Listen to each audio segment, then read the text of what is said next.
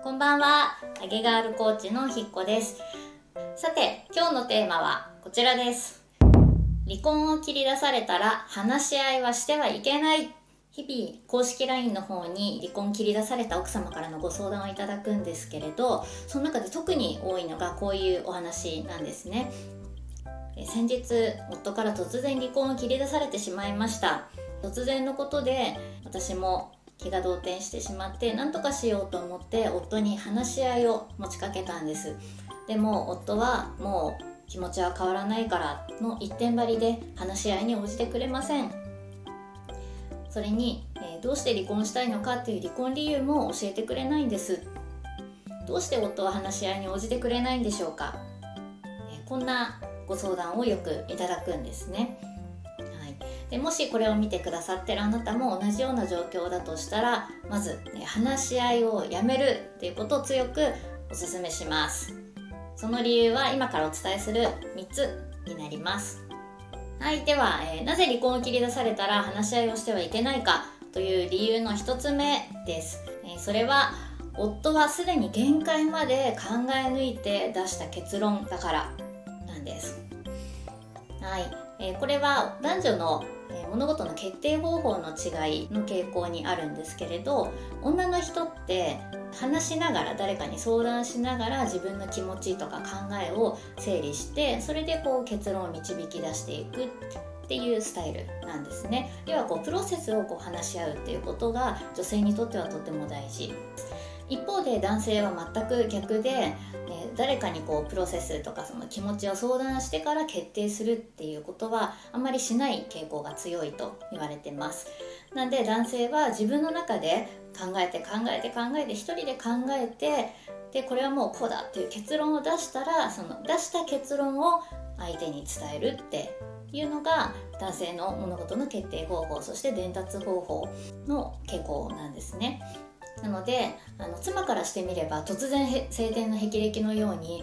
離婚だって言われたっていう風に感じてるかもしれないんですけど旦那さんは、えーもっと前からねずっとずっと考えてたわけです。あもう離婚しかないのかな離婚以外の道はないのかなってなんとか2人でうまくやっていける方法はないのかなってあらゆることを考えてそしてあらゆる手段も取ってやってきた。けれどもどう頑張ってももうこれは妻とやっていけないっていう結論に達した時に初めてもう離婚してくれっていうふうに言ってるんですね。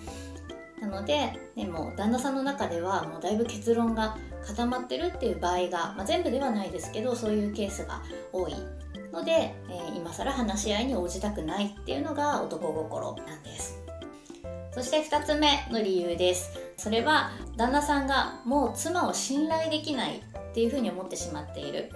という理由です。で、えー、と多くの奥さんは突然離婚と言われたっていうふうにおっしゃるんですけれども、えー、と実は本当はそうではなくって多くの場合旦那さんはちょこちょこねあのヘルプを出してます。喧嘩をした時にもっとこうしてほしいとかこれは嫌だとかっていうのを訴えたのかもしれないし奥さんはそれをまさか離婚っていう選択肢はないだろうって思って重大に取り扱ってなかった。まあちょっとした愚痴だろうと夫婦って愚痴ぐらいねあるもんだからそんな程度だろうっていうふうに軽く捉えていたんだけれども旦那さんはその都度本当にねそれを何とかしてほしいっていう思いで伝えていた。で旦那さんとしてはなんとかね妻にここを改善してほしいっていうヘルプを出していたんだけれども結局何を言っても、えー今まで妻の行動は変わらなかった。だからもし今回またこういうところを変えてほしいって改善してほしいっていう要望を出したところで結局もう妻は変わらないだろうっていうふうに思ってしまってるんですね。あるいは、え今まで何度もこう話し合いの機会がきっとあったはずです。だけれども妻はその都度旦那さんからこう何かを言われるたびに「いやそれはそうじゃない」とか「だってあなただってこうだったじゃない」「あなたの方がこうじゃない」っていうふうに旦那さんが訴えてることを受け入れずに否定してむしろねこう攻撃を仕返してしまった。逆ギレして言い返してしまった。でそんな風に何を言っても妻には否定されるんだ。妻の納得することを妻の思い通りになることを言わないと妻は聞き入れてもらえないんだ。そんな経験を繰り返してきていると旦那さんは今更妻に話したところでどうせ聞いてもらえないってなってしまうんですね、まあ、そんな風に何と言っても妻は行動が変わらなかったしそもそもね聞こうともしてくれなかった。こういったことの、まあ、何ヶ月も何年もの繰り返しの中で夫の妻に対する信頼がなくなってしまっているから今更もう話し合いなんてしたくないっていうのが2つ目の理由です。実際私もこんな経験をしました。約8年前なんですけれど仕事を終えて帰ったらある日突然旦那さんから離婚を宣告されてしまったんですね。でそれ以前にも喧嘩が多かったりとかレスになっていたりとか仲が悪いなやばいなこれじゃいけないなっていう認識はあったんですね。でも言うてもたった結婚2年しか経ってなくってでこの人は絶対に私のことを一生幸せにしてくれるっていうふうに信じていたのでまさかそんな私たちが離婚っていう選択肢があるなんて思ってなかったんですね。なので正直離婚宣告をされた。その時も話し合えばなんとかなるだろうって思ってました。なので夫に対してせっかく一生誓って結婚したんだから周りのお友達にも祝ってもらったしなんとか話し合いで解決できないかって話し合いを持ちかけたりとかもし2人で話すのが難しいんだったらカップルカウンセリングを受けて第三者のプロを入れて話し合いをしないかとかそんなことを提案したりしました。あるいは、えー、なぜ離婚したいのかっていう理由をちゃんと教えてくれたら私これから変わるから改善するからってそんなことも言ったんですね。でも何を言っても夫には響かなかった。夫はこんな風に当時言ってました。俺はもうずっとヒッコに対して訴えていた。だけれどもヒッコはそれを取り合ってくれなかった。ずっと待ってた信じて待ってたけれどもずっとヒッコは変わらなかった。だからこれからも変わるなんて信じられない。そんな風に言われちゃったんですね。でそれを言われた時にやっと私はハッとしてあこれはもう本気なんだっていうことが分かりました。そしてすごく自分を反省しましたね。あ今まで私は結婚っていう制度にあぐらをかいて甘えていたんだなってでその結果夫の心の叫びも全部無視をして自分が変わらなかったから夫はここまで追い詰められてしまってもう話し合う余地がないぐらい私が変わるっていうことを信じられないぐらいまでに2人の関係がそして夫の心が壊れてしまったんだなっていうふうにものすごく反省したのを覚えています。そして3つ目の理由です、えそれは話し合いに夫が応じないのは妻をこれ以上傷つけたくないっていう優しさから来てるからなんです。というのも離婚したい理由を妻に言うっていうことは妻に対してのダメ出しにやっぱりならざるを得ないですよね。ここが嫌だった。ね、ここがもっとこうしてほしかった。で妻に対してのダメ出しを言うっていうことは妻がやっぱり傷ついてしまう可能性があります。なので妻を傷つけたくないと優しい男性ほど思いますしあるいは妻のせいにしたくないっていう優しさかもしれません。いや自分の器が小さかったせいだって妻の全てを受け入れられなかった自分のせいだから妻にこうしてほしかったなんていう妻のせいにするようなことは男として言っちゃいけないっていう、ね、優しさかもしれない。そしてそんなにケースとしては多くないかもしれないですけれどあの3つ目としてあり得るのはこれ以上妻と口論になってしまうと自分がもしかしたら手を挙げてしまうかもしれない。だからそうなりたくないので話し合いを避けたいっていう心理ですね。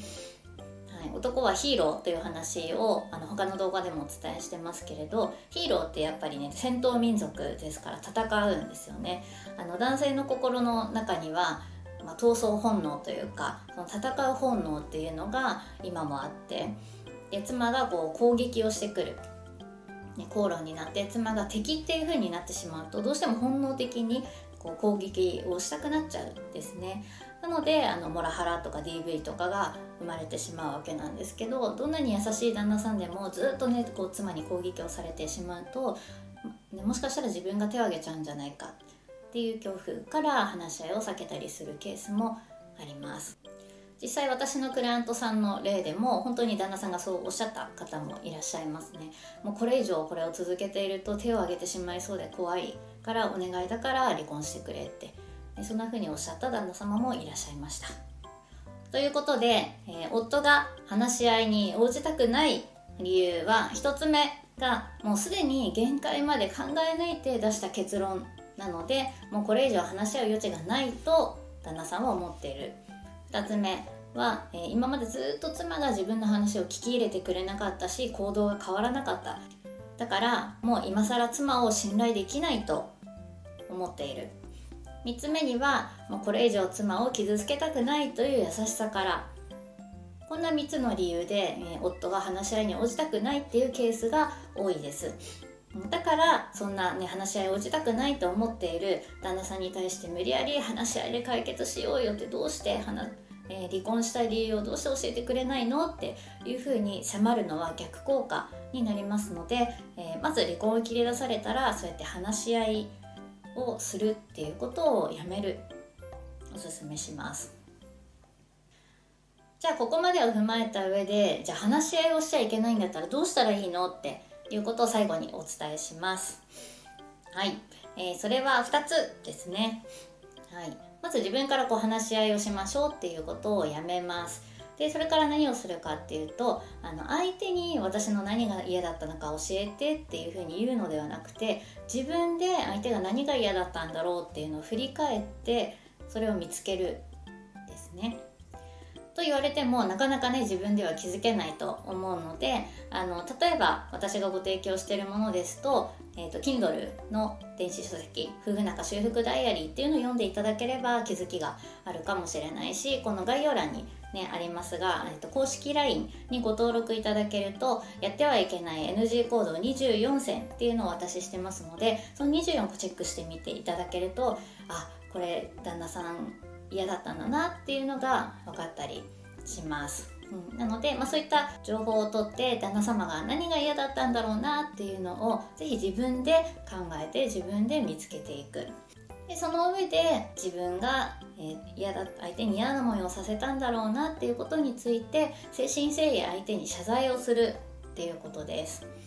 でそれも今までごめんなさいっていうバクッとしたのじゃ伝わらないので、えー、やってきたこう具体的な出来事とか言動とかを基本的には一つ一つね、えー、細かく伝えていくことをお勧めします。あの時あなたがこうこうこうしてくれたのに私はこう言ってごめんなさいとかっていうふうに具体的に一個一個ね謝罪をしていく。でそうすると旦那様はあやっと俺の心の叫び俺の嫌だったっていう気持ちを理解してくれたんだってやっと分かってくれたって思うので多少ね信頼が戻ります。で実際私もえ離婚宣告をされた当時、まあ、それと似たようなことをやったんですね。自分の中で何がいけたいけなかったのかなっていうのをいろんなこう本を読んだりとか教材を買ったりとかして一生懸命調べました。でその上で自分が気づいたことを本当に誠心誠意謝罪をしたんですね。でそしたら、えー、その時夫が「やっぱりやり直したいよ」っていうふうに言ってくれたっていう出来事がありました、あ、そんな出来事を私も体験しているのでやっぱり誠心誠意ねあの謝罪をするっていうことは相手の心をこう溶かすことができるんだなっていう経験があります。結局私はその後離婚っていう道を選んだんですけれどもあの私のクライアントさんたちはその謝罪をきっかけとしてどんどんこう修復が進んでいくっていう事例はたくさんありますので、えー、ぜひこれを見てくださってるあなたももし今離婚を切り出されて旦那さんが話し合いに応じてくれないとしても、えー、まずは自分の中で旦那さんが何が嫌だったんだろうなっていうのを特定して謝罪をする、はい、その一歩から始めてみてはいかがでしょうか。とはいえ一人ではなかなか難しいかもしれないし心細いところもあると思うのでご相談希望の方は公式 LINE の方に無料でメッセージ相談を受けしてますので遠慮なく送ってください。はいでは今日は以上となります。ご視聴いただきどうもありがとうございました。愛を込めてあなたを応援しています。あげガールコーチのひっこでした。バイバーイ。